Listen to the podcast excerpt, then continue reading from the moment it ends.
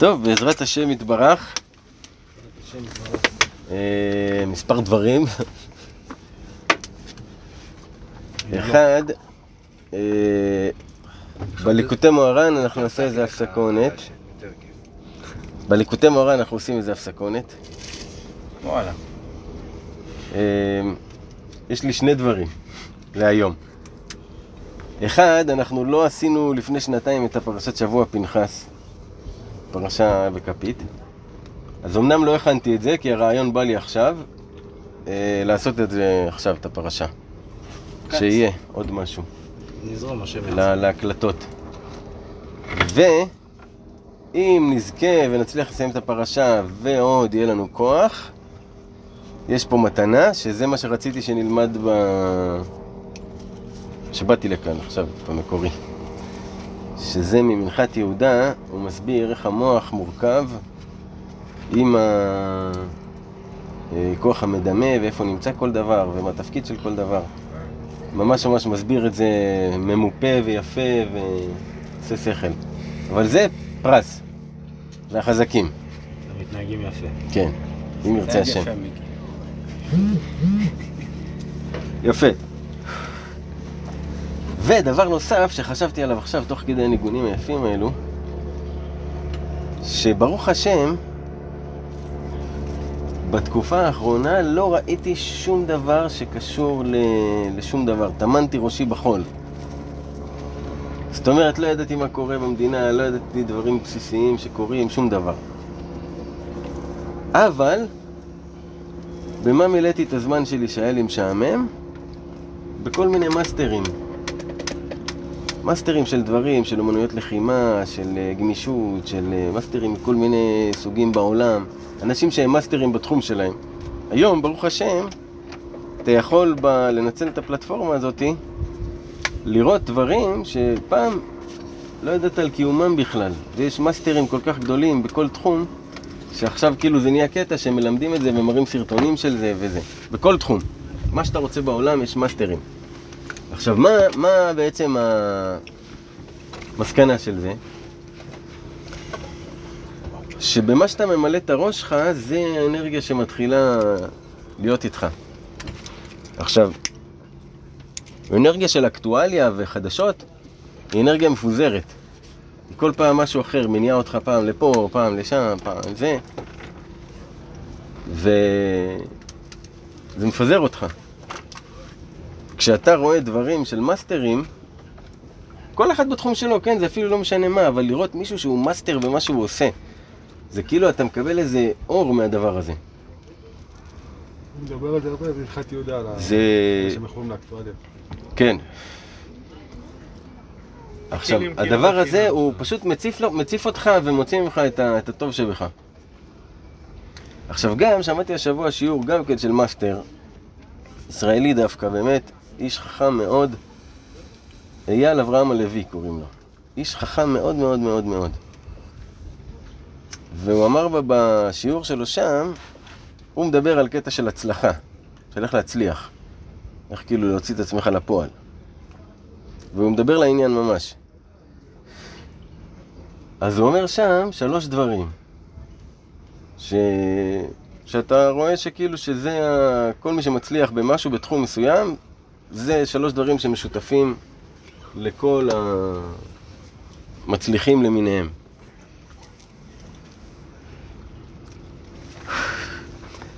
האחד זה שיטה. מה זאת אומרת שיטה? זאת אומרת דרך. בלשון הקודש זה נקרא דרך. דרך זה אומר שאתה, יש לך את הדרך שלך לעשות את הדברים. אתה מסגל לעצמך דרך שהיא שלך. ההרגלים שלך, הדברים שאתה עושה. עכשיו, כשאתה מתמיד בדברים האלה, הם לאט לאט לאט לאט, אתה נהיה מומחה בהם. כי עם הזמן שאתה עושה את הדבר שוב ושוב, אתה מתמודד עם כל מיני דברים, כל מיני סוגי ניסיונות, כל מיני זה, אתה מתגבר, ואם אתה ממשיך לעשות את אותו דבר, אז הוא הולך ונבנה ואתה נהיה בו מומחה בעצמך. וזה הגיוני, הוא נותן שם דוגמה של עוגת שוקולד, אתה רוצה עכשיו להכין עוגת שוקולד. מה אתה הולך, בא, זורק עכשיו את השוקולד לתוך הסיר, אתה, אתה לא יודע מה התהליך, איך להכין את זה בכלל. יש מתכון, יש דרך איך להכין את זה, זה השיטה, מי שרוצה עוגת שוקולד, זה השיטה. אז בדבר הזה שאתה רוצה להצליח בו, שזה בעצם להיות אתה, להיות הכי טוב שלך, אתה צריך שיטה איך לעשות את זה, דרך, לסגל לעצמך דרך, שאתה רואה שבסופה היא מובילה לשם. בסדר, עכשיו אתה עושה את הצעדים הראשונים הקשים, אתה לא רואה כלום, אבל אתה יודע שהדרך הזאת מובילה לנקודה מסוימת שאתה רוצה את הנקודה הזאת. אתה רוצה להיות בנקודה הזאת. בכל מידה ומידה. עכשיו אדם רוצה לעבוד על איזשהו מידה בנפש שלו. צריך לראות איך הוא רוצה להיות בסוף הדרך ומה הדרך להגיע לשם. עכשיו היום קראתי בספר המידות שרבנו מייעץ שם, רבי נתן בהקדמה של ספר המידות, הוא מייעץ איך לעבוד על המידות עם שכל. זאת אומרת, לפעמים אתה בא להתמודד עם מידה מסוימת ואתה מתמודד איתה חזיתית והיא קשה לך להתמודד. אז אתה נמצא במלחמה. במקום זה, הוא אומר, כל מידה היא קשורה בחברתה. כל המידות מסודרות אחת ליד השנייה וכל אחת קשורה לזאת שלידה. זה אומר לפעמים יהיה לך יותר קל לעבוד על המידה שלידה והיא כבר תמשוך את המידה הזאת גם כן. שזקת את כל, כל היצר. היא, היא, בגלל שהיא קשורה אליה, נגיד עכשיו האדם יש לו, יש לו תאוות אכילה, קשה לו להתמודד חזיתית מול התאוות אכילה. אז נגיד תאוות אכילה היא גם כן קשורה בעיניים, אז אם הוא יעבוד על שמירת העיניים במשהו אחר, שזה יותר קל לו מלהתמודד עם תאוות אכילה. תוך כדי שהוא שומר את העיניים, הוא עדיין בתאוות אכילה. בדיוק, ברגע שזה, כי המידה הזאת משתלשלת מזאת. הבנת? אז עכשיו, אתה צריך שיהיה לך דרך. יתרגל לשתוק. כל אחד במידה שלו. אז הוא סוגר את הפה, אז הוא מתרגל לסגור את הפה. אבל זה... למה צריך שכל? כי צריך, זה לא אינטואיטיבית, המידה הזאת נמשכת מזאת. צריך רגע לחשוב, להתבונן בזה. להתבונן, ללמוד, לקרוא בספרים, לראות איזה מידה משתלשלת ממה, ועם איזה זירה אתה יכול להתמודד. זה שיטה. הדבר השני, זה סביבה. איזה סביבה אתה נמצא. באיזה סביבה זה גם כן נכלל מה אתה מכניס לתוך המוח שלך. אם אתה מכניס לתוך המוח שלך כל היום, נושאים מסוימים, זה מה שיהיה, אתה תראה את זה מהראי הזה.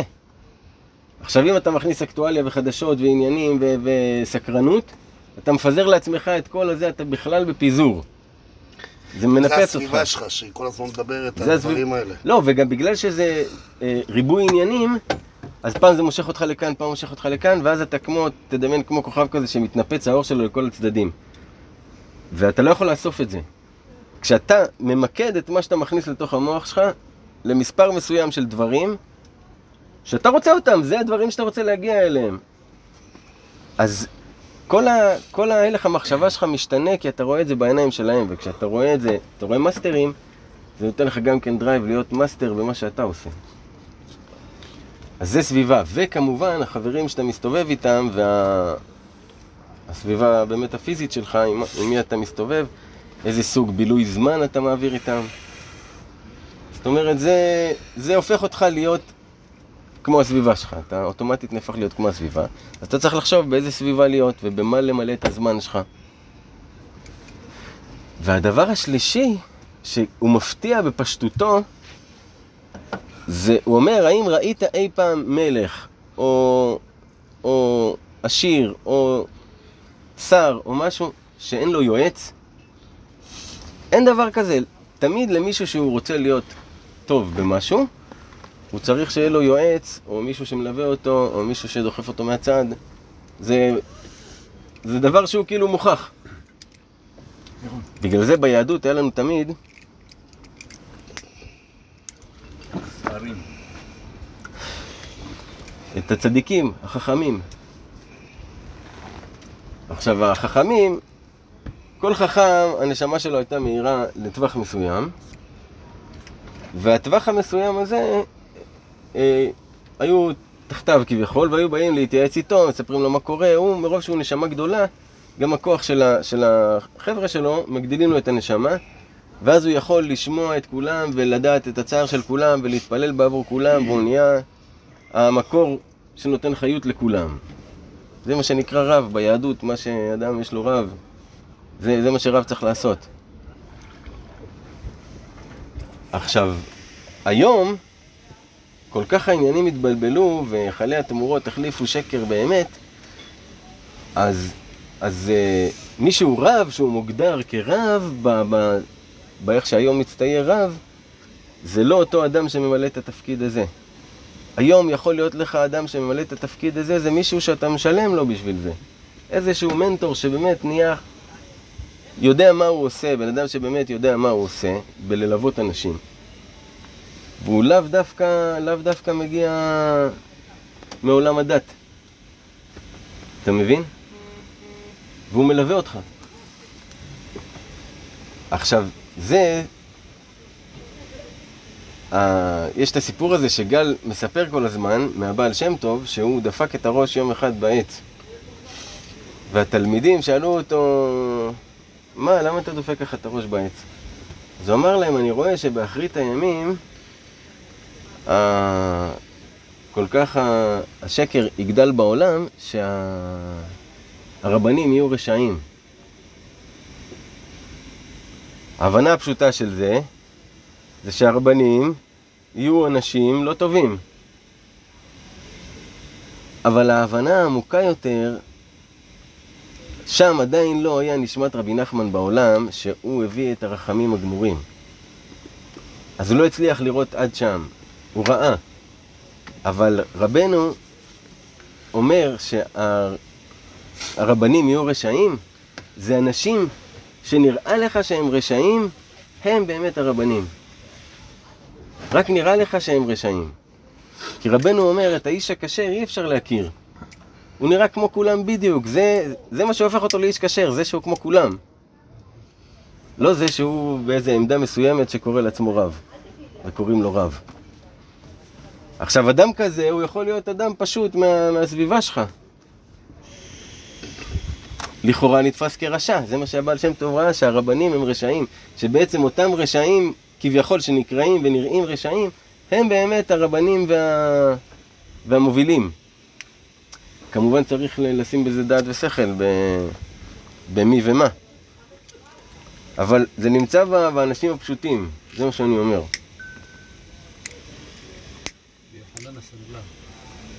זה נמצא באנשים הפשוטים. נגיד, אספר לכם שהיה לי השבוע. יום ראשון, היה לי מחשבה, נסעתי לצפון. אמרתי, אני נוסע, עולה על האוטו, נוסע, לא יודע לאן. נסעתי למקווה האריזל, טבלתי, הלכתי לרבי יהושע בן חנניה. אתה יודע, הסיבוב של הבית עלמין בצפת, לאריזל וזה. יצאתי, התקשרתי לחבר שם, כאילו לא ידעתי מה, מה מומי, מה אני, לאן אני מתקדם, אמרתי, נראה מה... יש לי אוהל באוטו, יש לי מה שצריך. מתקשר לחבר, הוא אומר לי, תשמע, אני בדיוק נוסע לנחל עכשיו וזה, יאללה, תבוא. עכשיו אמרתי לו, אני נשאר לישון וזה, הוא בא כאילו לשתות קפה ו... קיצור, לקח אותי לפיסת נחל, אחי, של החיים. וליד היה זולה שמישהו עשה, אז חבר שלי אומר לי, תשמע, ת... ת... תכיר אותו, זה אחלה שכן, זה זה. קיצור, באתי לשם, לזולה של הבן אדם, אני רואה בחור בן עשרים ושתיים, בחור צעיר, חמוד, יפה, ועלה, איך שהוא ראה אותי, הוא אומר לי, תשמע אחי, למה תעשה את האוהל שלך שם? בוא, תשים פה, תשים פה מתחת לזה, את האוהל שלך, תהיה איתי וזה, למה תהיה לבד? על ההתחלה הזמין אותי ככה, אמרתי, יאללה, בטח. בקיצור, הבחור בן עשרים ושתיים, עשה לי בית ספר, בית ספר, אני ישבתי וסתמתי את הפה והקשבתי לכל דבר שיצא לו מהפה, לבחור הזה. אני אומר לך, כל כך התפעלתי ואמרתי, וואו, יענו, איך אפשר בגיל כל כך צעיר להבין ולחיות על פי הבנות שאנחנו רק היום מבינים אותן. רק היום, אחרי כל ניסיון חיינו, אנחנו מבינים את ההבנות האלה, ויש לך פה בחור בן עשרים ושתיים שמבין ומדבר איתך משם. אתה יודע, זה זעזע אותי כאילו לחוות את זה. מה היה בשיחות ככה ש... זה לא משנה מה היה בשיחות, אבל מה... מה... מהשיחות אני הבנתי מה המעלה שלו, אתה מבין? ו... וזה זרק אותי להרבה מחשבות. באמת, כל הלילה הזה אני פשוט שתקתי. באמת, שתקתי, הסתכלתי עליו מה הוא עושה. באמת, פשוט למדתי נשמה כאילו מאוד מיוחדת. וזה הוביל אותי לחשוב שהנשמות של היום, המופלאות האלה, הצעירים של ימינו, זה נשמות, אחי, שתחשוב, כל דור הוא נבנה על הדור שלפניו. עכשיו, אנחנו הדור הכי מטורלל, שבין המעבר של העולם הישן לעולם החדש. אנחנו מין צינור מעבר כזה, מאוד מאוד משמעותיים ב- בהיסטוריה, הדור שלנו. אבל אנחנו פה בשביל הדור הצעיר, כי הם הקטע. הם כבר נולדים אחרי שאנחנו עשינו את, ה- את המסקנות שלנו ואת כל העיבוד, והם נולדים לתוך זה, ואתה יכול למצוא נשמות. לרוב אני מוצא את זה בילדים של החוזרים בתשובה. חבר'ה כמוני ש- שחזרו בתשובה בתקופה ההיא, הביאו ילדים, הילדים שלהם. אתה מוצא שם נשמות מאוד מיוחדות. כולם כזה עברו גירושים, עברו קהילות, עברו עניינים, אוהבים את השם. לא מוכנים לעזוב את השם, אבל לא בא להם על, על שום קטע. אז הם פשוט אוחזים בהשם, אמיתי, על אמת. ו, וזה הוביל אותי לחשוב שמתפקידנו באמת ללמד את הדור הצעיר. אין לנו באמת מה ללמד אותם, אבל יש לנו לתת להם הכוונה כזה, ל... לאן לנתב את האור שלהם. לאיזה כיוון לקחת את האנרגיות שהם משקיעים על החיים, לאסוף את זה. לאיזה נתיב. אז מה אני מנסה להגיד? אותו ילד הוא מאסטר.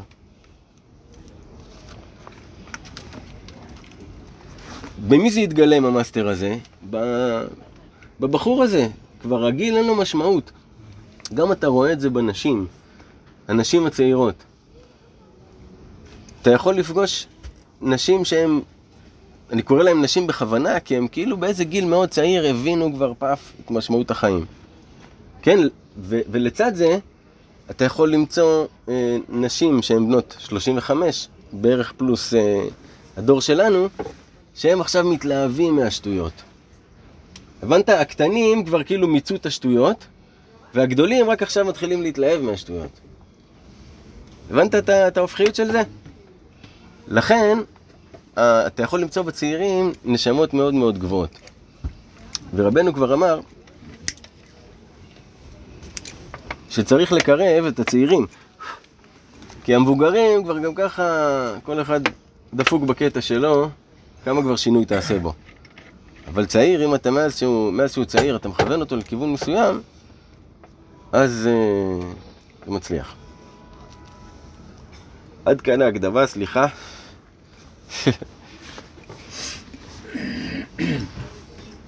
ככה זה עצה, כאילו אם נוצאים מכל הברבור הזה עצה, זה לנקות את הראש מ... מאקטואליה ומדברים שמסקרנים סתם,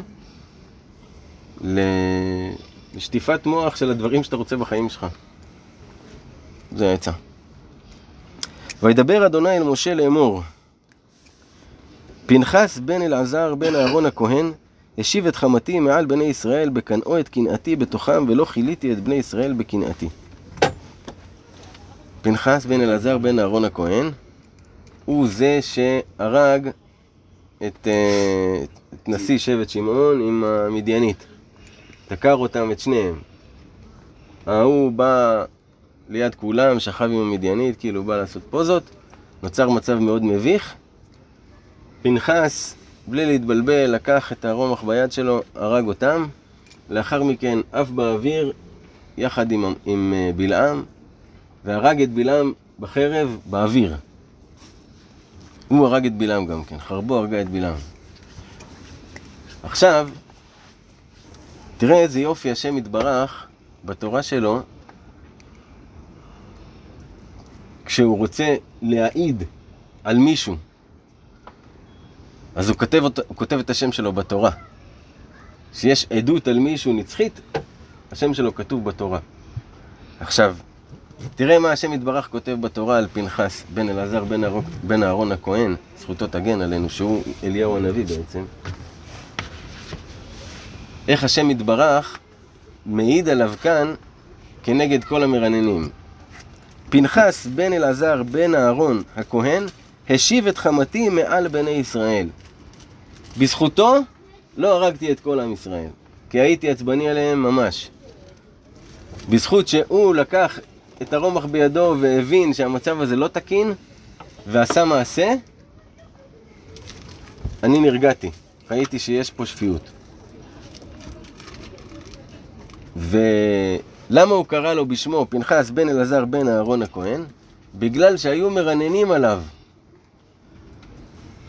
אז השם יתברך העיד שהוא פנחס בן אלעזר בן אהרון הכהן, והוא זה שהרגיע את הכעס שלי.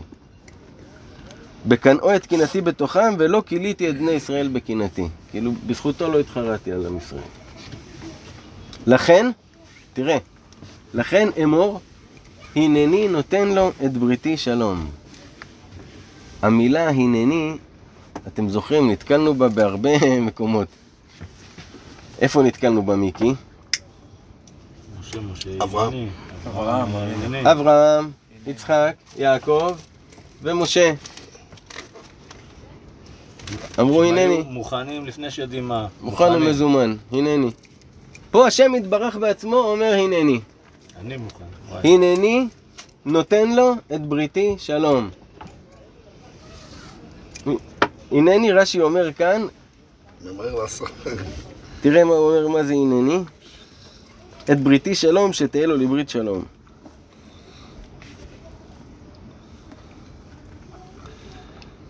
הדבר הזה, בזכות שהוא השיב את, חמ... את חמתי מעל בני ישראל, בזכותו זרע הכהנים זכו להיות אנשי השלום, שמשכינים שלום בעם ישראל.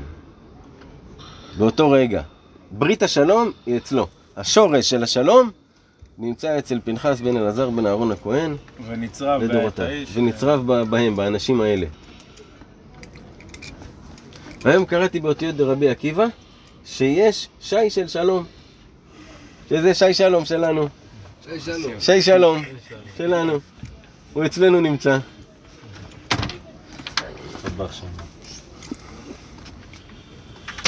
והייתה לו ולזרעו אחריו ברית כהונת עולם, תחת אשר קינא לאלוהיו ויכפר על בני ישראל.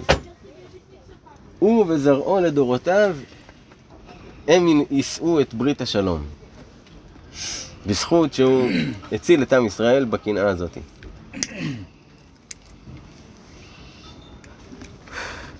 עכשיו גם כשרוצים להעיד על מישהו לגנאי, גם כן מוזכר השם שלו בתורה. לגנאי. ושם איש ישראל המוכה, אשר הוקע את המדיינית, זמרי בן סלו נשיא בית אב לשמעוני. ושם האישה המוכה המדיינית, קוזבי בת צור ראש אומות בית אב במדיין הוא. תראה איך גם מזכירים על הדרך את האבא שלה לגנאי, שהוא היה מוכן, לה, מוכן להפקיר את הבת שלו לזנות בשביל להחטיא את עם ישראל. בת של מלך, הוא שלח אותה, לכי תתחילי עם איזה מישהו חשוב. הלכה, חיפשה איזה נשיא, נפלה, נפלה על נשיא שמעון, התחילה איתו. ובת של מלך. אז פה הוא מזכיר לגנאי גם את אבא שלה, שהוא עשה את המהלך הזה. איזה אבא עושה דבר כזה? וידבר אדוני אל משה לאמור, צרור את המדיינים והכיתם אותם, כי צוררים הם לכם בנכליהם אשר נקלו לכם, על דבר פאור ועל דבר כוזבי בת נשיא מדיין אחותם המוכה ביום המגפה על דבר פאור. אומר לו צרור את המדיינים, צרור מלשון צרה. מלשון צר, כמו זכור, שמור, זה כאילו ציווי תמידי. צרור את המדיינים, תמיד תהיה צר להם, אל, כאילו אל תהיה איתם בטוב, כי צוררים הם לכם בנקליהם, הם כל הזמן גם כן זוממים להחטיא אתכם, ולהם יש את העצה שנתן להם בלעם הרשע להחטיא את עם ישראל בזנות, בנשים, לפתות את עם ישראל. דברים של אלה ישראל לזימה. בדיוק. אז כל, ה, כל הכוח הזה של הפיתוי, של ה... צריך לא להיות אוהד לו. אתה מבין? לכל הדברים האלה שמפתים את האדם, שבאים לפתות אותו. מה שאמרת מקודם. מה? הסביבה שלך. בדיוק. שלא יהיו בסביבה שלך, למה זה מה שהם יביאו לך. ממש. בדיוק. בדיוק ככה. והיא אחרי המגפה.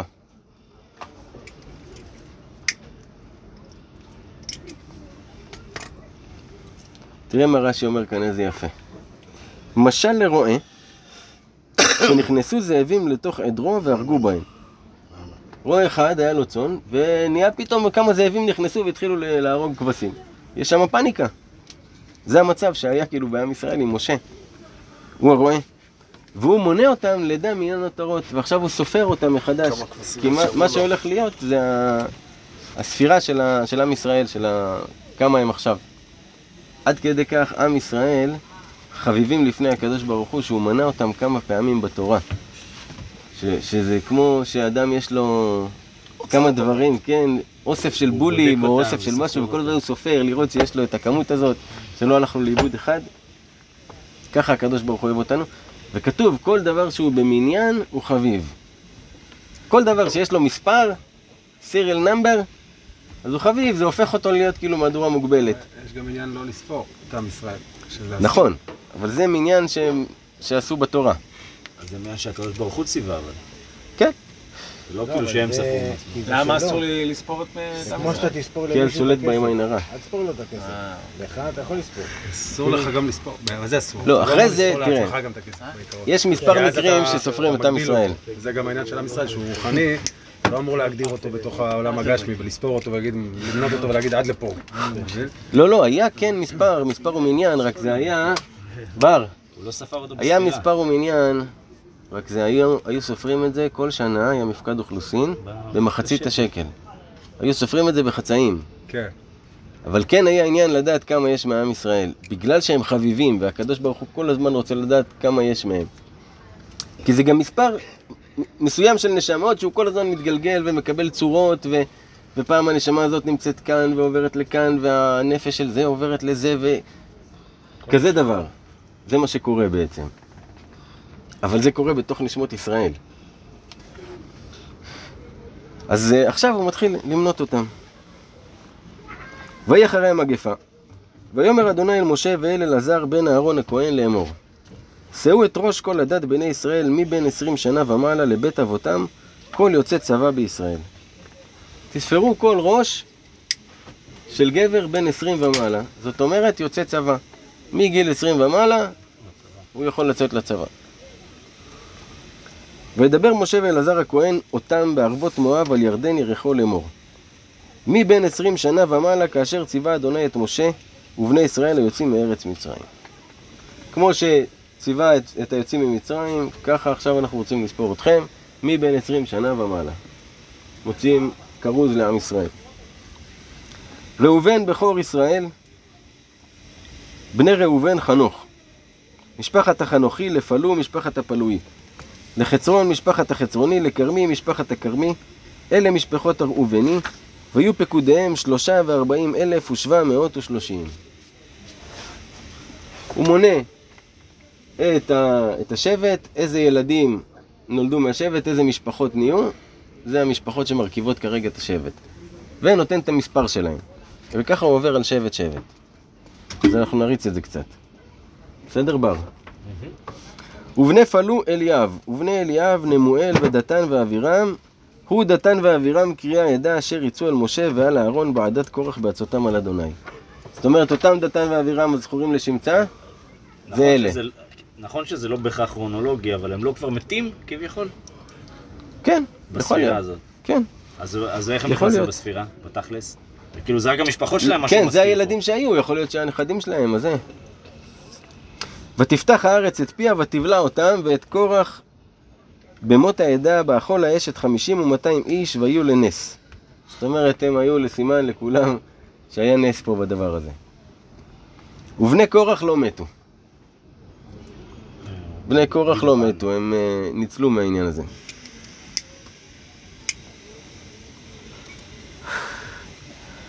בני שמעון למשפחותם, לנמואל משפחת הנמואלי, לימין משפחת הימיני, ליחין משפחת היחיני.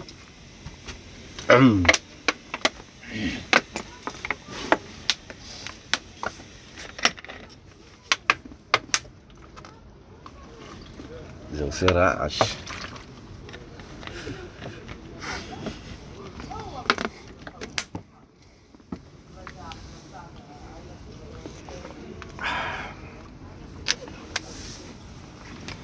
לזרח משפחת הזרחי, לשאול משפחת השאולי, אלה משפחות השמעוני, שניים ועשרים אלף ומאתיים. בני גד למשפחותם, לצפון משפחת הצפוני, לחגי משפחת החגי, לשוני משפחת השוני, לאוזני משפחת האוזני, לעירי משפחת העירי, לערוד משפחת הערודי, להראלי משפחת ההראלי. אלה משפחות בני גד לפקודיהם, ארבעים אלף וחמש מאות. בני יהודה, ער ועונן, וימות ער ועונן בארץ כנען. אותם ער ועונן המפורסמים. והיו בני יהודה למשפחותם, לשלה משפחת השלני, לפרץ משפחת הפרצי, הפרצי, לזרח משפחת הזרחי. והיו בני פרץ לחצרון משפחת החצרוני, לחמול משפחת החמולי. אלה משפחות יהודה לפקודיהם, שישה ושבעים אלף וחמש מאות. בני שכר למשפחותם, תולה משפחת התולאי, לפועה משפחת הפוני, לישוב משפחת הישובי, לשמרון משפחת השמרוני. אלה משפחות יששכר לפקודיהם, ארבעה ושישים אלף ושלוש מאות. בני זבולון למשפחותם, לסרד משפחת הסרדי, לאלון משפחת האלוני, ליחלאל משפחת היחלאלי. אלה משפחות הזבולוני לפקודיהם, שישים אלף וחמש מאות. בני יוסף למשפחותם, מנשה ואפרים. בני מנשה למחיר משפחת המחירי, ומחיר הוליד את גלעד, לגלעד משפחת הגלעדי. אלה בני גלעד, יעזר משפחת העזרי, לחלק משפחת החלקי, ועשריאל משפחת העשריאלי, ושכם משפחת השכמי, ושמידה משפחת השמידאי, וחפר משפחת החפרי. וצלופחד בן חפר לא היו לו בנים כי אם בנות, ושם בנות צלופחד מחלה ונועה, חוגלה, מלכה ותרצה. אלה משפחות מנשה ופקודיהם, שניים וחמישים אלף ושבע מאות. אלה בני אפרים למשפחותם, לשותלח משפחת השותלחי, לבחר משפחת הבחרי, לתחן משפחת התחני. ואלה בני שותלח, לעירן משפחת העירני. אלה משפחות בני אפרים לפקודיהם, שניים ושלושים אלף וחמש מאות. אלה בני יוסף למשפחותם. בני בנימין למשפחותם, לבלה משפחת הבלעי, להשבל משפחת האשבלי, לאחירה משפחת האחירמי, לשפופה משפחת השופמי, לחופה משפחת החופמי. והיו בני ולה, ארד ונעמן משפחת הארדי, לנעמן משפחת הנעמי. אלה בני בנימין למשפחותם ופקודיהם, חמישה וארבעים אלף ושש מאות. זה הסבים שלנו, כן? זה ההשתלשלויות של ה... של המעץ, כאילו, מאיפה זה התחיל הכל. אלה בני דן למשפחותם, לשוחה משפחת השוחמי, אלה משפחות דן למשפחותם. כל משפחות השוחמי לפקודיהם, ארבעה ושישים אלף וארבע מאות. בני אשר למשפחותם, לימנה משפחת הימנה, לישבי משפחת הישבי, לבריאה משפחת הבריאי, לבני בריאה, לחבר משפחת החברי, למלכיאל משפחת המלכיאלי.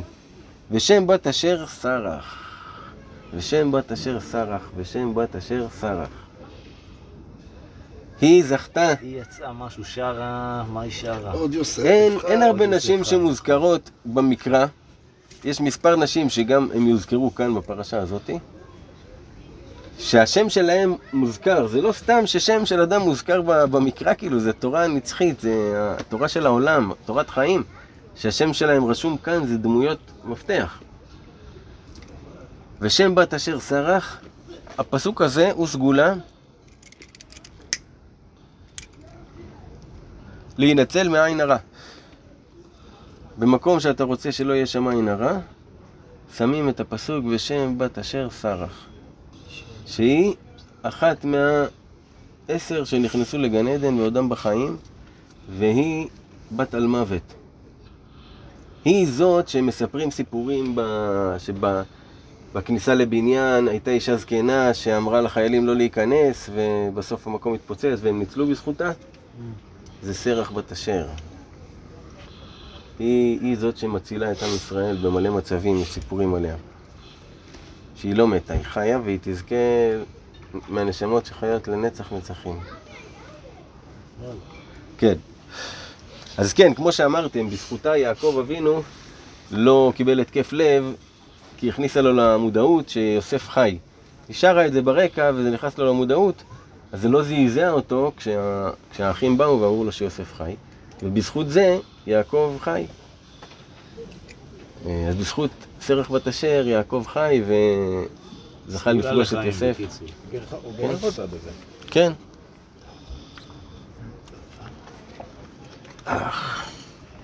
אלה משפחות בני אשר לפקודיהם שלושה וחמישים אלף וארבע מאות. בני נפתלי למשפחותם, ליחצאל משפחת היחצאלי, לגוני משפחת הגוני, ליצר משפחת היצרי, לשילם משפחת השילמי. אלה משפחות נפתלי למשפחותם ופקודיהם חמישה וארבעים אלף וארבע מאות.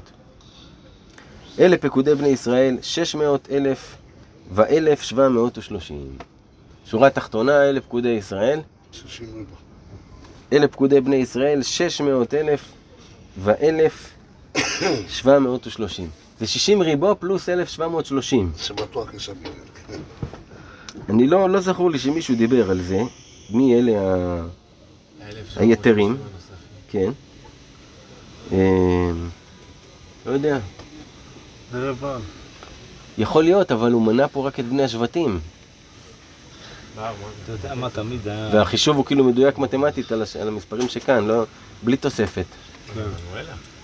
לא יודע, לא יודע. זהו, הסתיים הספירה, עכשיו מתחילים עניינים מעניינים. אז נא לאסוף את עצמכם. מאוד מפתיע שליהודה היו שלושה בנים, שניים מתו, ואז כאילו מאחד וממנו יצא עלה, והוא היה הרבה יותר מכל שאר השבטים. יהודה זה אריה, אחי, מלא ילדים. זה ממש מעניין, שהם התרבו כאילו בצורה... גור אריה יהודה, זה אנחנו. תעשה את השיעור הזה, רפואה שלמה לרב לשעיה יוסף פינטו שליטה. אמן. אמן. הוא... אמן. מצב לא טוב. שנשלח לו רפואה שלמה. אמן. לרפואתנו, כולנו, לעילוי נשמתנו. אמן. שנזכה לחיים ארוכים ולשלום. אמן. שי שלום. שי שלום. שי שלום, ביקש אפשרות להסתכל קטנה, הוא צריך לעשות פיפי. שי שלום, יש לו פיפי. טוב, אם יש לו פיפי, אז לעצור. הילד יש לו פיפי.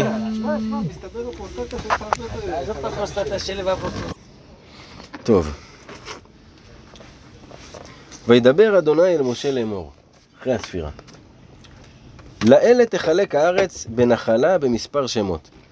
לרב תרבה נחלתו ולמעט תמעיט נחלתו. איש לפי פקודיו יותן נחלתו. הוא אומר לו, תשמע, עכשיו הנחלות יתחלקו לפי הצורה הבריאה ביותר לחשוב. מי שיותר גדול ויש לו יותר נפשות יקבל שטח יותר גדול. זאת האמת של התורה. אמת פשוטה ונקייה. הגיוני סך הכל, לא? אך בגורל יחלק את הארץ לשמות מטות אבותם ינחלו. על פי הגורל תחלק נחלתו בין רב למעט. השם אומר לו, אבל זה יקבע בגורל. איזה נחלה תיפול לאיזה שבט, זה יקבע בגורל. הגודל יהיה לפי גודל השבט. אבל איזה למי? בגורל. שזה הגורל של השם. שמה שהם עשו כשנכנסו לארץ. זה, ש... זה גורל אמיתי, אתה מבין? המשבשים לקחו את זה כאילו ל... אימור. לאימורים וזה. זה פור בעצם? לא, זה גורל. פור? יפה. ואלה פקודי הלוי למשפחותם. עכשיו הוא אומר את בני לוי, המיוחדים. שאלה בלכה. אה, הם חוץ מה-שש מאות אלף? כן, הם לא בספירה. מעניין. הם שבט לוי, הם של השם. ואלה פקודי הלוי למשפחותם, לגרשון משפחת הגרשוני, לקהת משפחת הקהתי, למררי משפחת המררי. אלה משפחות לוי, משפחת הלבני, משפחת החברוני, משפחת המחלי, משפחת המושי, משפחת הקורחי, וקהת הוליד את עמרם. ושם אשת עמרם יוכבד בת לוי, אשר ילדה אותה ללוי במצרים, ותלד לעמרם את אהרון ואת משה ואת מרים אחותם. תראה עוד שתי שמות של נשים שמוזכרות פה. יוכבד. תחשוב כמה יוכבד גדולה שהיא הוזכרה פה יחד עם כל השמות של הענפים שממש מתחילים להשתלשל של עם ישראל. אמא של משה. של משה ומרים אחותו גם כן הוזכרה. ויוולד לאהרון את נדב ואת אביהו, את אלעזר ואת איתמר. וימות נדב ואביהו בהקריבם אש זרה לפני אדוני. והיו פקודיהם שלושה ועשרים אלף כל זכר מבין חודש ומעלה. כי לא התפקדו בתוך בני ישראל, כי לא ניתן להם נחלה בתוך בני ישראל. עכשיו הלוויים התפקדו מבין חודש ומעלה. היה עניין לס... למניין. זה לא אותו. לחלק את הארץ. כן. עכשיו הם, להם יש ספירה אחרת, לא כמו של, ה... של עם ישראל שזה לפי עשרים, אלא פה מבין חודש ספרו אותם. רגע, שיעבור רדיקופטר. כן. אז למה הוא ספר אותם מבני חודש? כי להם הם לא נספרים לפי נחלה. כי ללוויים אין נחלה. השם הוא נחלתם. אתה מבין? אצלם זה אמונה... רק השם. השם דואג לכל מה שצריך. הם אחוזים בשם.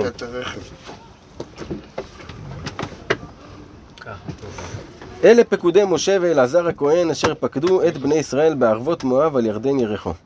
ובאלה לא היה איש מפקודי משה ואהרון הכהן אשר פקדו את בני ישראל במדבר סיני. כי אמר אדוני להם מות ימותו במדבר ולא נותר מהם איש כי אם כלב בן יפונה ויהושע בן נון. הרי אתם זוכרים שכל מי שיצא ממצרים מת. חוץ מכלב בן יפונה ויהושע בן נון. שני אנשים בלבד שראו את הכל מההתחלה עד הסוף. והיו חכמים להיות יראי שמיים.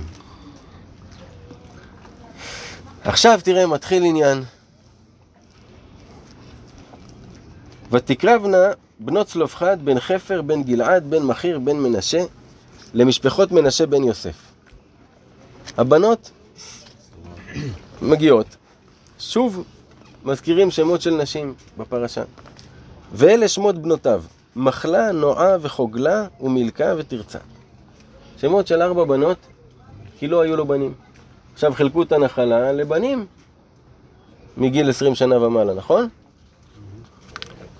הוא לא היה לו בנים, רק בנות, אז לא ספרו אותו. אז הם באו למשה, אמרו לו, מה, מה, ומה אנחנו נעשה?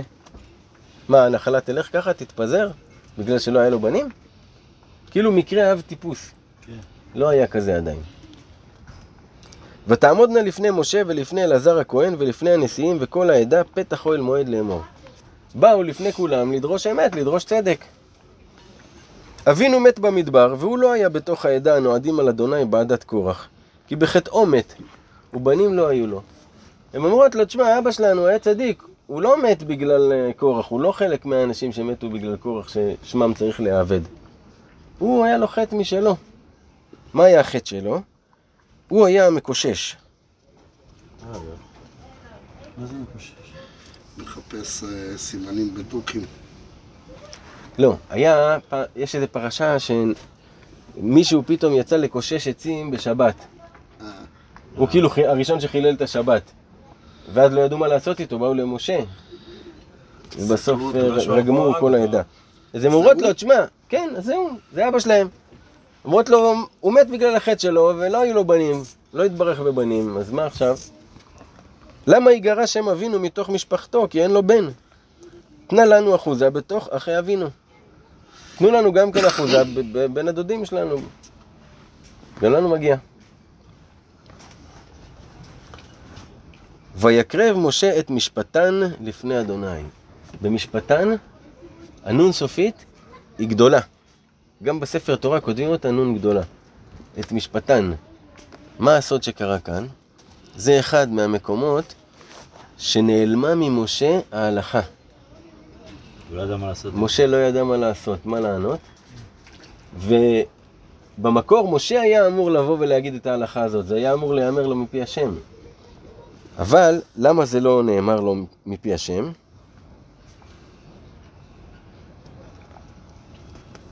בגלל שכשהוא אמר פעם, כל מה שיהיה לכם קשה, תקריבון אליי, תביאו את זה אליי. אז כביכול, שהוא אמר אליי, שהוא תלה את זה בעצמו, עכשיו הראו לו שנעלמת ממנו הלכה. ובזכות מי הגיעה ההלכה הזאת? בזכות בנות צלופחד. פתאום השם יצא קול ואמר מה לעשות, כי משה לא ידע מה לענות. תראה, אבל, תראה את הענווה של משה רבנו עליו השלום, שהוא מוכן שיגידו את הדבר הזה, את הפשעים הקטנים האלו, שלא פשעים, לא יודע איך לקרוא לזה אפילו, את הטעויות שהוא עשה, הוא מוכן שהם יירשמו בתורה, מרוב שהוא ענב, שאנחנו נלמד מזה ושאנחנו נדע שצריך להודות על האמת. והיה לו רק את הטעויות הקטנות האלה, וכולם כתובות. אז את משפטן, הנון הגדולה הזאת, היא בגלל שהם זכו שתאמר ההלכה הזאת בזכותם. ובעצם משם והלאה זה ככה, זה גם חוק כאילו שהמשיך אחר כך, שאם אדם אין לו בנים ויש לו רק בנות, אז הם יורשות. ויאמר אדוני אל משה לאמור, כן בנות צלופחד דוברות, צודקות, נתון תיתן להם אחוזת נחלה בתוך אחי אביהם, ועברת את נחלת אביהם להם. ואת הנחלה אתה תיתן להם, באמת מגיע להם. ואל בני ישראל תדבר לאמור. עכשיו תגיד לעם ישראל, את הציווי התמידי של זה. איש כי ימות ובן אין לו, ועברתם את נחלתו לביתו. תגידו להם שאם בן אדם מת ואין לו בנים, הנחלה עוברת לבת שלו. ואם אין לו בת, אם הוא מת בלי ילדים, ונתתם את נחלתו לאחיו. ואם אין לו אחים, ונתתם את נחלתו לאחי אביו. ואם אין אחים לאביו, ונתתם את נחלתו לשארו הקרוב אליו ממשפחתו. מי שהכי קרוב אליו, אם אין לו זה, למי שהכי קרוב אליו ממשפחה. ההלכה הולכת פייפן, הולכת במשהו שלא תצא משהו. בדיוק, כאילו השם גם סידר כאן את כל המקרים העתידיים שיכולים להיות.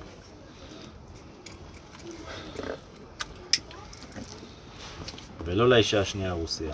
וירש אותה, והייתה לבני ישראל לחוקת משפט כאשר ציווה אדוני את משה. זה ציווי עתידי, כל הזמן תדעו, ככה צריך. בסדר עד כאן? יש לך מרעננת? מסתובבת פה אחת שלא מצאה. בסדר? זה לא זה? לא, זה רקע. לא נורא. ויאמר אדוני אל משה, עלה אל הר העברים הזה, וראה את הארץ אשר נתתי לבני ישראל. וראית אותה, ונאספת אל עמך גם אתה, כאשר נאסף אהרון אחיך. כאשר מריתם את פי במדבר צין במריבת העדה, להקדישני במים לעיניהם, הם מי מריבת קדש מדבר צין. הקדוש ברוך הוא בעצם אומר למשה, בוא תעלה אל הר העברים, ואני אראה לך את הארץ שנתתי לבני ישראל. כאילו מראה למשה, מצד אחד זה כאילו מה, אתה מראה לו מה הוא לא יכול לקבל, אבל מצד שני, משה, משה רבנו כל כך אהב את עם ישראל, שהוא שמח בשמחתם, וזה היה מבחינתו פרס, לראות מה, מה פאו לא עשה, שהוא הצליח להביא את העם עד לכניסת הארץ, ואומנם הוא לא נכנס, אבל העם ייכנס, וזה עשה לו טוב לראות איזה יופי של ארץ הקדוש ברוך הוא הולך לתת להם. זה היה, זה שמח את משה. והוא אומר לו, וגם אתה תאסף אל עמך כאשר נאסף אהרון אחיך, אהרון אחיך. כי כשאהרון הכהן אה, נפטר, הקדוש ברוך הוא לקח אותו במיטת נשיקה. הוא, הוא נשכב על המיטה ועצם את העיניים, והקדוש ברוך הוא נשק אותו ולקח את נשמתו. כשמשה רבנו ראה את זה, הוא רצה שגם גם לא זה יהיה ככה. הקדוש ברוך הוא אומר לו כאן, תעלה ו... שם אנחנו נתייחד יחד. אנחנו נתייחד בעצם. אני בא לקחת את הנשמה שלך. מה שאני רואה באמת בפרשה הזאת, שהיא מאוד נקבית. בהרבה מובנים כאן. גם בזה שמוזכרות הרבה נשים, גם בזה שסיפורים לא צלופחד. המשה רבנו כלפי השם. ואז הוא גם מזכיר לו, כאשר מריתם את פי במדבר צין, במריבת העדה להקדישני במים לעיניהם. גם מזכיר לו את, ה- את העניין. הם מי מריבת קדש מדבר צין. ובתוך הדו שיח הזה, עכשיו גם משה רבנו אומר לקדוש ברוך הוא משהו. שוב, משה רבנו לא חושב על עצמו בכלל, הוא חושב רק על עם ישראל, מה יהיה איתם. זה הילדים שלו. וידבר אדוני, וידבר משה אל אדוני לאמור. משה מדבר אל השם. יפקוד אדוני אלוהי הרוחות לכל בשר איש על העדה. אשר יצא לפניהם, ואשר יבוא לפניהם, ואשר יוציאם, ואשר יביאם, ולא תהיה עדת אדוני כצאן אשר אין להם רועה. מה משה רבנו אומר לקדוש ברוך הוא? תן לי הורש. תן מישהו, יפקוד אדוני אלוהי הרוחות לכל בשר איש על העדה. תראה איך הוא פונה לקדוש ברוך הוא. בשם שלא נתקלנו בו, בשום מקום. אדוני אלוהי הרוחות. מכיוון שמשה רבנו ביקש, תן לי איש אשר רוח בו, שהוא יודע להלוך כנגד רוחו של כל אדם. מישהו שיצליח להסתדר עם כולם, הוא יודע איך להיות עם כולם בטוב. ולהבין כל אחד וללכת כפי הרוח שלו. אז, אז הוא אומר לו, תן לי מישהו כזה על העדה, שהוא יצא לפניהם, הוא יוביל אותם. זאת אומרת, אתם יכולים לסמוך עליו שהוא מוביל. ואשר יבוא לפניהם, והוא בא אליהם גם כן כדי לבשר אותם דברים, ולהגיד להם מה לעשות. ואשר יוציאם, יוציא אותם, ויוציא כל אחד, יוציא ממנו את הטוב. ואשר יביאם, ויביא את כל אחד שהוא יתחבר לעצמו ויהיה מה שצריך. ולא תהיה עדת אדוני כצאן אשר אין להם רועה. כאילו, ואל אל תיתן להם שיתפזרו ו... כמו, כמו כבשים שאין להם רועה. תראה איזה בקשה, מה משה מבקש מהקדוש ברוך הוא, על ערש דווי. עכשיו מה השם עונה לו. ויאמר אדוני אל משה, קח לך את יהושע בן נון, איש אשר רוח בו, ושמחת את ידך עליו. הנה, אומר לו כאן, קח את יהושע בן נון, אותו אחד שלאורך כל הדרך היה נאמן, ידע את מקומו, היה נאמן למשה, שימש את משה, דחף את משה, היה שם בשבילו, כל מה שהוא צריך, הכל, הוא שם בשביל משה. מלחמת המלחמות. הכל, הכל, הכל, כל מה שצריך הוא עשה, ראה איך משה מתנהג, למד ממשה, אהב את משה. הדוגמה המושלמת של נאמנות של תלמיד ל... לרב שלו. תשמע, גם כשאדם מכיר את מקומו, שהוא מבין שהוא התלמיד כלפי האדם הזה, זה כבר ענווה מטורפת. למשך חיים שלמים. לא הייתה לו שום נקודה שהוא קם ואמר, טוב, יאללה, אני התלמיד של משה, אני גם פותח לי פה חסידות. הוא גם הקריב, בחטא המרגלים הוא יצא משת"פ. וגם כן הוא לא, הוא לא נפגע בחטא המרגלים. ו... היה איש באמת, יהושע בן נון, איש מאוד מאוד מיוחד. מיוחד, כי בספר. והוא גם אה, התחתן עם רחב, הוא זכה ברחב. ובקיצור, נשמה מאוד מיוחדת, אז איש אשר רוח בו, הוא אותו אדם שיודע להלוך נגד רוחו של כל אחד. ושמחת את ידך עליו. ועמדת אותו לפני אלעזר הכהן ולפני כל העדה, וציווית אותו לעיניהם. ונתת מהודך עליו למען ישמעו כל עדת בני ישראל. הוא אומר לו, קח את יהושע בן נון, ותסמוך את הידיים שלך עליו. פה בעצם התחילה הדבר הזה שנקרא סמיכת חכמים. שהחכם הוא סומך את ידיו על התלמיד שלו, זאת אומרת, זה שהולך להמשיך אותו, והוא מעביר לו את כל החוכמה שלו וכל הכוח שלו בידיים, מעביר את זה אליו עכשיו. זה ממש היה, הוא היה שם את הידיים על הראש שלו. הדבר הזה היה בעם ישראל עד רבי יהודה סומך, שעל שמו צומת סומך בצפון. ששם הייתה הסמיכה האחרונה שהרומאים ציוו לא לסמוך, לא לסמוך חכמים, רצו לקטוע את הקטע הזה מעם ישראל, כי היה, היה כוח בחכמים, והוא האחרון שסמך. ואז הלכה הסמיכה. אבל, או, אתה בסדר לירון? כאילו צפה את זה, אחי. מה? בנפילה שלו כאילו צפה את זה. הוא היה מוכן. כן, אז משה רבנו, הוא אומר לו, תעשה את זה בפני אלעזר הכהן, שהוא בעצם הכהן הגדול כרגע. לעיני כל העדה, שכולם יראו את זה, שאתה סומך את ידיך על יהושע, ואתה נותן מהודך עליו. הרי משה רבנו ספירתו הוד, והוא כל כולו הוד והדר, והוא העביר את זה, ופשוט ראו איך פתאום, לאחר שמשה העביר את זה ליהושע, ראו את יהושע כזה. ראו את זה ממש בעיניים, כולם ראו, לא היה ספק לאף אחד שיהושע הוא היורש של משה. לא היה ספק לאף אחד. רבי נתן מביא דבר מאוד מאוד מאוד מאוד חשוב על העניין הזה, שמהראש הקדוש תמיד היה מדבר על זה, בהלכה שלוחין ב' בליקוטי הלכות, שמשה רבנו ביקש מהקדוש ברוך הוא שישאיר פה את יהושע.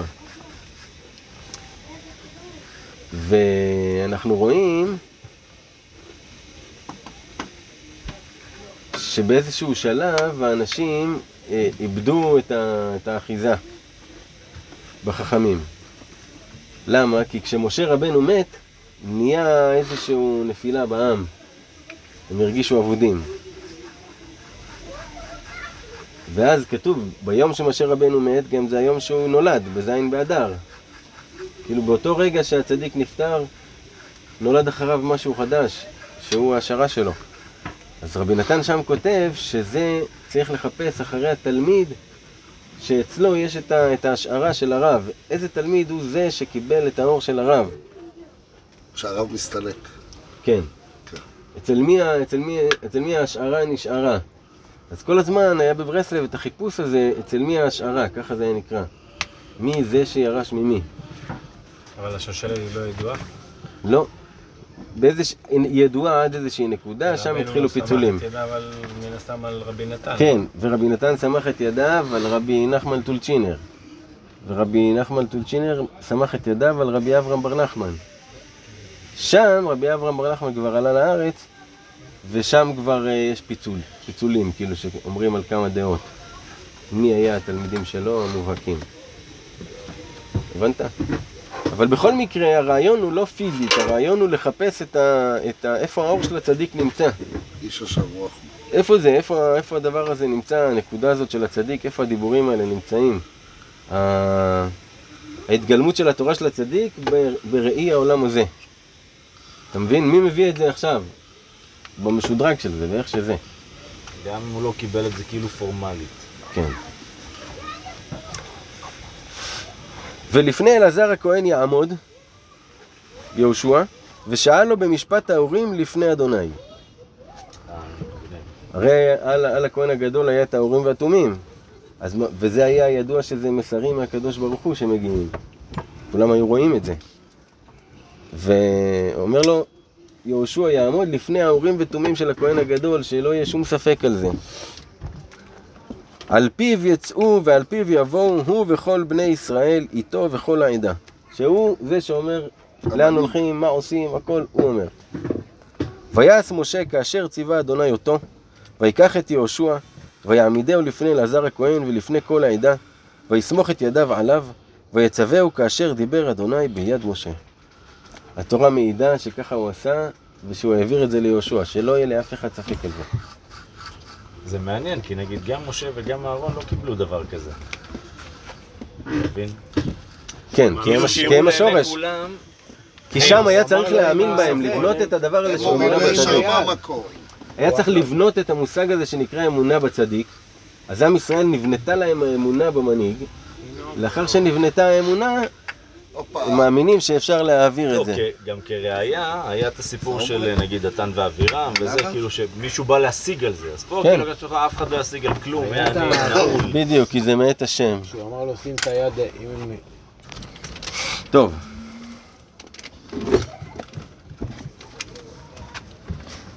אז משה רבנו עשה את זה, שמח ידיו על יהושע, כולם ראו שההנהגה עוברת ליהושע. וידבר אדוני אל משה לאמור. צב את בני ישראל, ואמרת עליהם, את קורבני לחמי לישי ריח ניחוחי תשמרו להקריב לי במועדו. מיקי, אתה מזהה מה זה? קורבנות. קורבנות. כן, קורבן התמיד, פרשת התמיד. ואמרת להם, זה האישה אשר תקריבו לאדוני, כבשים בני שנה תמימים, שניים ליום, עולה תמיד. עולה תמיד, כמה ימים זה בשנה? שלוש מאות שישים וחמש יום. ועל זה בכל חג ובשבת ראש חודש קורבן מוסף. אבל הבסיס, קורבן התמיד, כל יום מתי היה מוקרב ניקי? מלחן ארבעים, אחד לגילו לערב ובבוקר. למה זה היה ככה אומרי? כי ככה אין קודם. מיקי? אחד לכפר על העוונו של הלילה ואחד על העוונו של הלילה. הנה, אתה רואה? אז עכשיו הוא מסביר מה הקורבן בעצם, הקורבן התמיד. מאיפה, מאיזה כסף היו קונים את זה, שי? רצית שקל, אה? איווה. הכל מתחבר. ועשירית האפה סולת למנחה בלולה בשמן כתית רביעית העין. עולה תמיד העשויה בהר סיני לריח ניחוח אישל אדוני. מחילה. אתה יודע להסביר את הדבר הזה? ספינג'. פלוס מוניק. אני מת להבין מה זה אומר. תודה, צחי. תודה רבה לך. איזה תשובה נתת, אבל יפה.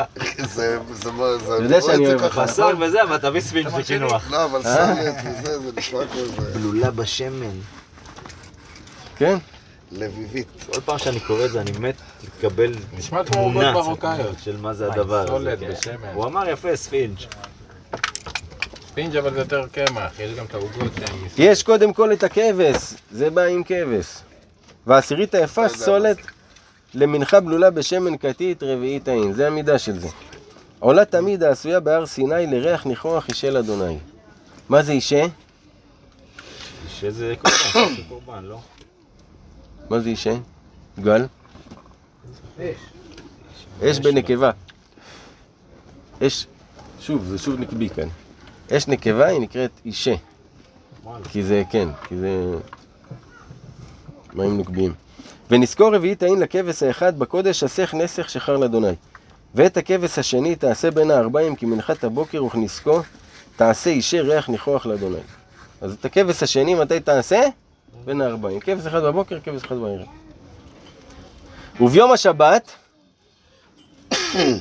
שני כבשים בני שנה תמימים ושני עשרונים סולת מנחה בלולה בשמן ונזכו. מה זה תמימים? מה שהם תמימים כאלה? הם קוקיות? לא, שאין בהם מום. דווקא היום עם הקוקיות זה לא תמימים. שאין בהם מום, בדיוק. אז ביום השבת, הקורבן מוסף, שני כבשים בני שנה תמימים ושני עשרונים סולת מנחה בלולה בשמן ונזכו. עולת שבת בשבתו, על עולת התמיד ונזכה. ארבע סך. רגע, רגע. שלוש. אה, ארבע, כן, ארבע עם הקורבן. זה מה שבאתי לשאול, כאילו, גם בבוקר, גם בערב, שניים, שניים? לא. אחד, אחד ושתיים במוסף. איווה. אחד, אחד ושתיים במוסף. אחד, אחד תמיד ברזל. אה, ושתיים זה כאילו במוסף, לא ביחד עם האלה. בינתיים במוסף של שבת. הבנתי, הבנתי. ובראשי חודשיכם, תקריבו עולה לאדוני, זה כבר נקרא קורבן עולה. פרים, בני בקר, שניים. ואיל אחד. כבשים בני שנה שבעה תמימים. תראה כמה קורבנות בראש חודש היו. למה זה מיקי? וואו, שאלה טובה. שבעה יש פה סך הכל, למה? לא, לא על המספר. למה ראש חודש לא, כל כך הרבה קורבנות? כי בראש חודש הקדוש ברוך הוא אמר, אביהו עלי כפרה על שמייתי את הירח. שממיעוט הירח נוצר המצב הזה של ההנהגה היא על פי גלים, של רקנות ומילוי של הרקנות, ואז התרוקנות של המילוי. ואז זאת פעם רקנות. זה המחזוריות תמיד שיש בחיים. שזו מחזוריות שהיא לא נעימה. כמו השמש, שהיא פשוט זורחת, יענו, איזה כיף, אני פה. מקריבים, מקריבים שתי פרים. שני פרים, ותראה, בואו נקריא את זה פה. כל אחד מביא שתי פרים, לא. לא, לא, לא, בבית המקדש, סך הכל. שני פרים, עייל ושבעה כבשים. כולם. כן, פרים בני בקר שניים, עייל אחד, כבשים בני שנה שבעה. כמובן חוץ מהתמיד. חוץ מהתמיד. תמיד, תמיד. ועל זה שלושה עשרונים, סולת מנחה בלולה בשמן לפר האחד, לכל פר כזה. ושני עשרונים סולת מנחה בלולה בשמן לעייל האחד. ויסרון יסרון סולת מנחה בלולה בשמן לכבש האחד, עולה ריח ניחוח אישל אדוני. ונזקיהם, חצי העין, מה זה נזקיהם? נסך מה זה? היין שהם מנסחים. חצי העין יהיה לפר, ושלישית העין לעיל, ורביעית העין לכבש יין, זאת עולת חודש בחודשו לחודשי השנה. העין זה איזושהי מידה שיש שם מידה. מידה של נוזלים. ושעיר אחד, שעיר עזים אחד לחטאת לאדוני, על עולת התמיד יעשה ונזכור. ושעיר. מה זה שעיר? שעיר לעזאזל. זה הגדי, זה הסמל של הצד האחר. הגדי הזה עם הקרניים. זה השעיר. אז גם כן אחד כזה בכל ראש חודש תעלו לשחוט אותו לחטאת. כאילו נתנו לו כינוי, השעיר.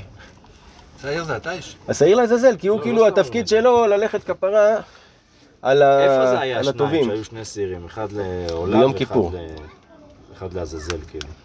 ביום כיפור. סבבה? סבבה. ובחודש הראשון, בארבעה עשר יום לחודש, לחודש, פסח לאדוני. ובחמישה עשר יום לחודש הזה, חג שבעת ימים מצות יאכל. ביום הראשון מקרא קודש, כל מלאכת עבודה לא תעשו. והקרבתם אישה עולה לאדוני. עכשיו, קורבן של הפסח. פרים בני בקר שניים ועיל אחד ושבעה כבשים בני שנה תמימים יהיו לכם. ומנחתם סולת בלולה בשמן שלושה עשרונים לפר ושני עשרונים לעיל תעשו. עשרון עשרון תעשה לכבש האחד לשבעת הכבשים. ושעיר חטאת אחד לכפר עליכם. כמו ראש חודש בול. כן, אבל פה השעיר חטאת לכפר עליהם. גם כן אותו דבר כמו ראש חודש. מלבד עולת הבוקר אשר לעולת התמיד תעשו את אלה. כאלה תעשו ליום שבעת ימים. כל יום. כל יום מימי הפסח. לחם אישה ריח ניחוח לאדוני, על עולת התמיד יעשה ונזכון. וביום השביעי, מקרא קודש יהיה לכם, כל מלאכת עבודה לא תעשו. אז ביום השביעי זה מה שנקרא שביעי של פסח. אתה שם לב שכל כל החגים, הכל, כל ה, מצד הקורבנות, הוא עכשיו בא ומסדר את זה בצורה מסודרת. עכשיו, ספר פנחס, בזוהר הקדוש, פרשת פנחס, יש בה סודות וסודי סודות עם אין ספור סגולות בפרשת פנחס. ולא סתם, בזמנו, המיסיונרים היו מפיצים את פרשת פנחס זוהר עם פירוש שלהם כזה. אבל בגלל הסגולות הרבות שיש בפרשת פנחס, אפילו רק לקרוא את זה ולגרוס את זה מדי פעם, זה המון המון המון המון דברים טובים. אז אנחנו רואים שבעצם כל הסוד של הקורבנות, של הזמנים, נמצא בפרשה הזאת. וביום הביקורים, מה? יש פה רק שרוף. וביום הביקורים, איזה יום זה? שבועות. שבועות. בהקריבכם מנחה חדשה לאדוני בשבועותיכם, מקרא קודש יהיה לכם. כל מלאכת עבודה לא תעשו. והקרבתם עולה לריח ניחוח לאדוני. פרים בני בקר שניים, ועיל אחד, שבעה כבשים בני שנה. מעניין שהוא לא אמר פה תמימים, אני לא יודע מה זה אומר. נראה שהבנו כבר שזה ברור. ומנחתם סולת בלולה בשמן, שלושה עשרונים לפר האחד, שני עשרונים לעיל האחד, עשרון עשרון לכבש האחד לשבעת הכבשים. שעיר עזים אחד לכפר עליכם, מלבד עולת התמיד ומנחתו תעשו, תמימים יהיו לכם ונזקיהם. כולם תמימים, שלא תיתה. מעניין. זה לשם, כל שאלה שתביא לך יתן לך תשובה. כן, אבל מעניין למה הוא החסיר את זה שם. לא סתם הוא כתב את זה. אם הוא החסיר שם, לא יודע למה, יש לזה סיבה אבל. ובחודש השביעי, באחד לחודש. תשרי. אתמול. ראש השנה. ראש השנה. מקרא קודש יהיה לכם. כל מלאכת עבודה לא תעשו, יום תרועה יהיה לכם. יום תרועה, תוקים בה. ועשיתם עולה לריח ניחוח לאדוני. פר בן בקר אחד, עיל אחד, כבשים בני שנה, שבעה תמימים. רק עיל אחד. לא, רק פר אחד, הוריד פר. פר אחד? אה, נכון, הוריד פר. שני פרים ועיל. פר, פר ועיל, נכון, אתה צודק. ומנחתם סולת בלולה בשמן, שלושה עשרונים לפר, שני עשרונים לעיל. ועשרון אחד לכבש האחד, לשבעת הכבשים. ושעיר עזים אחד, חטאת לכפר עליכם. מלבד עולת החודש ומנחתה, מה זה עולת החודש? ראש חודש. ראש חודש. אז יש בראש השנה גם גם התמיד, גם ראש חודש. כל מה של כל חג, של כל הימים האלו. זה כל אחד עם התוספת שלו. בדיוק, כל אחד עם התוספת שלו. גם בראש חודש כל אלה. בגלל זה הוא חסך שם פער, יותר מדי. מי יוכל את כל זה? לדעת. והכל זה, וכל זה על עולת התמיד. עולת התמיד, תמיד מקרבת. איזו עבודה הייתה לכהנים. ומנחתה, מה קראנו את זה?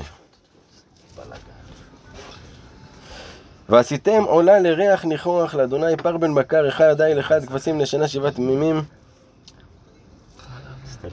מלבד עולת החודש ומנחתה מיקי ועולת התמיד ומנחתה ונזקיהם כמשפטם לריח ניחוח ישל אדוני ובעשור לחודש.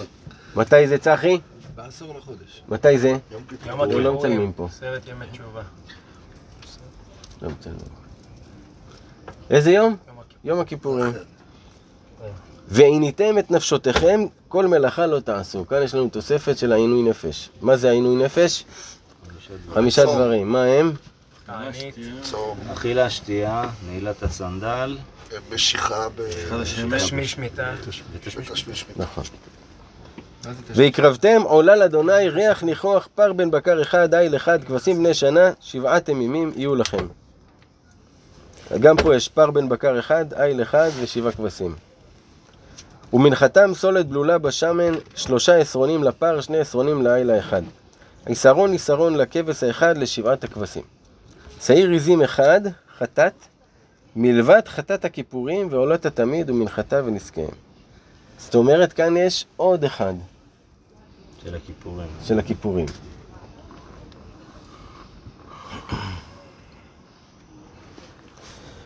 ובחמישה עשר יום לחודש השביעי סוכות. מקרא קודש יהיה לכם, כל מלאכת עבודה לא תעשו, וחגותם חג לאדוני שבעת ימים. חג. זה נקרא חג. כי היו חגים שם ומסתובבים במעגל. שבעת ימים, חגיגה. גם הקורבן שם היה נקרא קורבן חגיגה. זה החג שהיו שמחים כולם ו... ויקרבתם עולה אישי ריח ניחוח לאדוני, פרים בני בקר שלושה עשר. אתה שומע? שלושה עשר. אילים שניים, כבשים בני שנה, ארבעה עשר, תמימים יהיו. הכפיל את הכל. ארבעה עשר. לא, כמה שברים היו? את העיל הוא לא הכפיל. כמה פרים? ארבעה עשר. שלושה עשר. שלושה. אילים שניים, כבשים בני שנה, ארבעה עשר. ומנחתם סולת בלולה בש... בשמן, בשמן, שלושה עשרונים לפר האחד, לשלושה עשר פרים, שני עשרונים לאיל האחד, לשני האילים. ועשרון עשרון לכבש האחד, לארבעה עשר כבשים. ושעיר עזים אחד חטאת, מלבד עולת התמיד מהחטאת. רגע, זה ב-חמש עשרה או כל יום בשבעה ימים? ביום הראשון. ב-חמש עשרה לחודש. וביום השני, פרים בני בקר שניים, שנים עשר. אילים שניים, כבשים בני שנה, ארבעה עשר תמימים. ומנחתם ונזקיהם לפרים, לאילים ולכבשים במספרם כמשפט. ושעיר עזים אחד חטאת, מלבד עולת התמיד ומנחתה ונזקיהם. זה ביום השני. וביום השלישי, של סוכות. פרים השתי עשר, אילים שניים, כבשים בני שנה, ארבעה עשר תמימים. ומנחתם ונזקיהם לפרים, לאילים ולכבשים במספרם כמשפט. ושעיר חטאת אחד מלבד עולת התמיד ומנחתה ונזקה. וביום הרביעי, פרים עשרה, אילים שניים, כבשים בני שנה, ארבעה עשר תמימים. מנחתם ונזקיהם לפרים, לאילים ולכבשים במספרם כמשפט. ושעיר עזים אחד חטאת מלבד עולת התמיד מנחתה ונזקה. וביום החמישי, פרים תשעה, אילים שניים, כבשים בני שנה, ארבעה עשר תמימים. ומנחתם ונזקיהם לפרים, לאילים ולכבשים במספרם כמשפט. ושעיר חטאת אחד מלבד עולת התמיד ומנחתה ונזקה. שים לב שהכבשים תמיד נשארים ארבעה עשר. כל הירידה היא בפרים. גם האלים, רק הפרים זה זה. וביום השישי, פרים שמונה, אילים שניים, כבשים בני שנה, ארבעה עשר תמימים. ומנחתם ונזקיהם לפרים, לאילים ולכבשים במספרם כמשפט. ושעיר חטאת אחד מלבד עולת התמיד מנחתה ונסחיה. וביום השביעי, פרים שבעה, אילים שניים, כבשים בני שנה, ארבעה עשר תמימים. ומנחתם ונזקיהם לפרים, לאילים ולכבשים במספרם כמשפטם. ושעיר חטאת אחד מלבד עולת התמיד מנחתה ונזקה.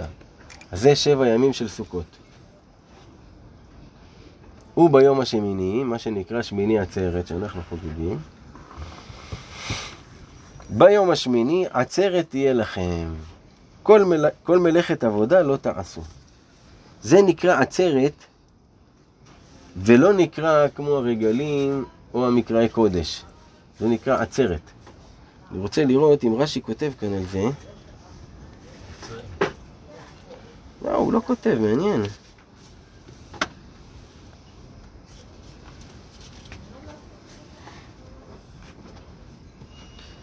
התרגום אומר, ביום התמינה, כנישו תהי לכון, תתכנסו יחד. זה עצרת, כאילו עוצרים את הכל ומתכנסים יחד. זה, ה, זה התוספת בעצם, זה לא רק ששובתים שבת, אלא מתכנסים יחד. והקרבתם עולה אישי ריח ניחוח לאדוני, פר אחד, איל אחד, כבשים בני שנה שבעת ימימים. מנחתם ונזקיהם לפר, לאיל ולכבשים במספרם כמשפט. וסעיר חטאת אחד מלבד עולת התמיד ומנחתה ונזקה. חכמינו אומרים שאם תספור את כל הפרים שהוקרבו שם, יש שם שבעים. שזה כנגד שבעים אומות העולם. בסוכות היו מקריבים פר כנגד כל אומה, לעשות שלום גם כן איתה, וכאילו להביא את חלקה לקדוש ברוך הוא. אז זה היה כנגד השבעים אומות, השבעים פרים האלה. אלה תעשו לאדוני במועדיכם, לבד מנדריכם ונדבותיכם, לעולותיכם ולמנחותיכם ולנזקיכם ולשלמיכם. זאת אומרת, חוץ מאם אתם נודרים משהו, או צריכים להביא קורבן חטאת על משהו, כל הקורבנות שיש, אלה קורבנות ברזל. ויאמר משה אל בני ישראל, ככל אשר ציווה אדוני את משה. משה מעביר בדיוק את הדברים. ברוך אדוני לעולם, אמן ואמן. מעניין שאמרת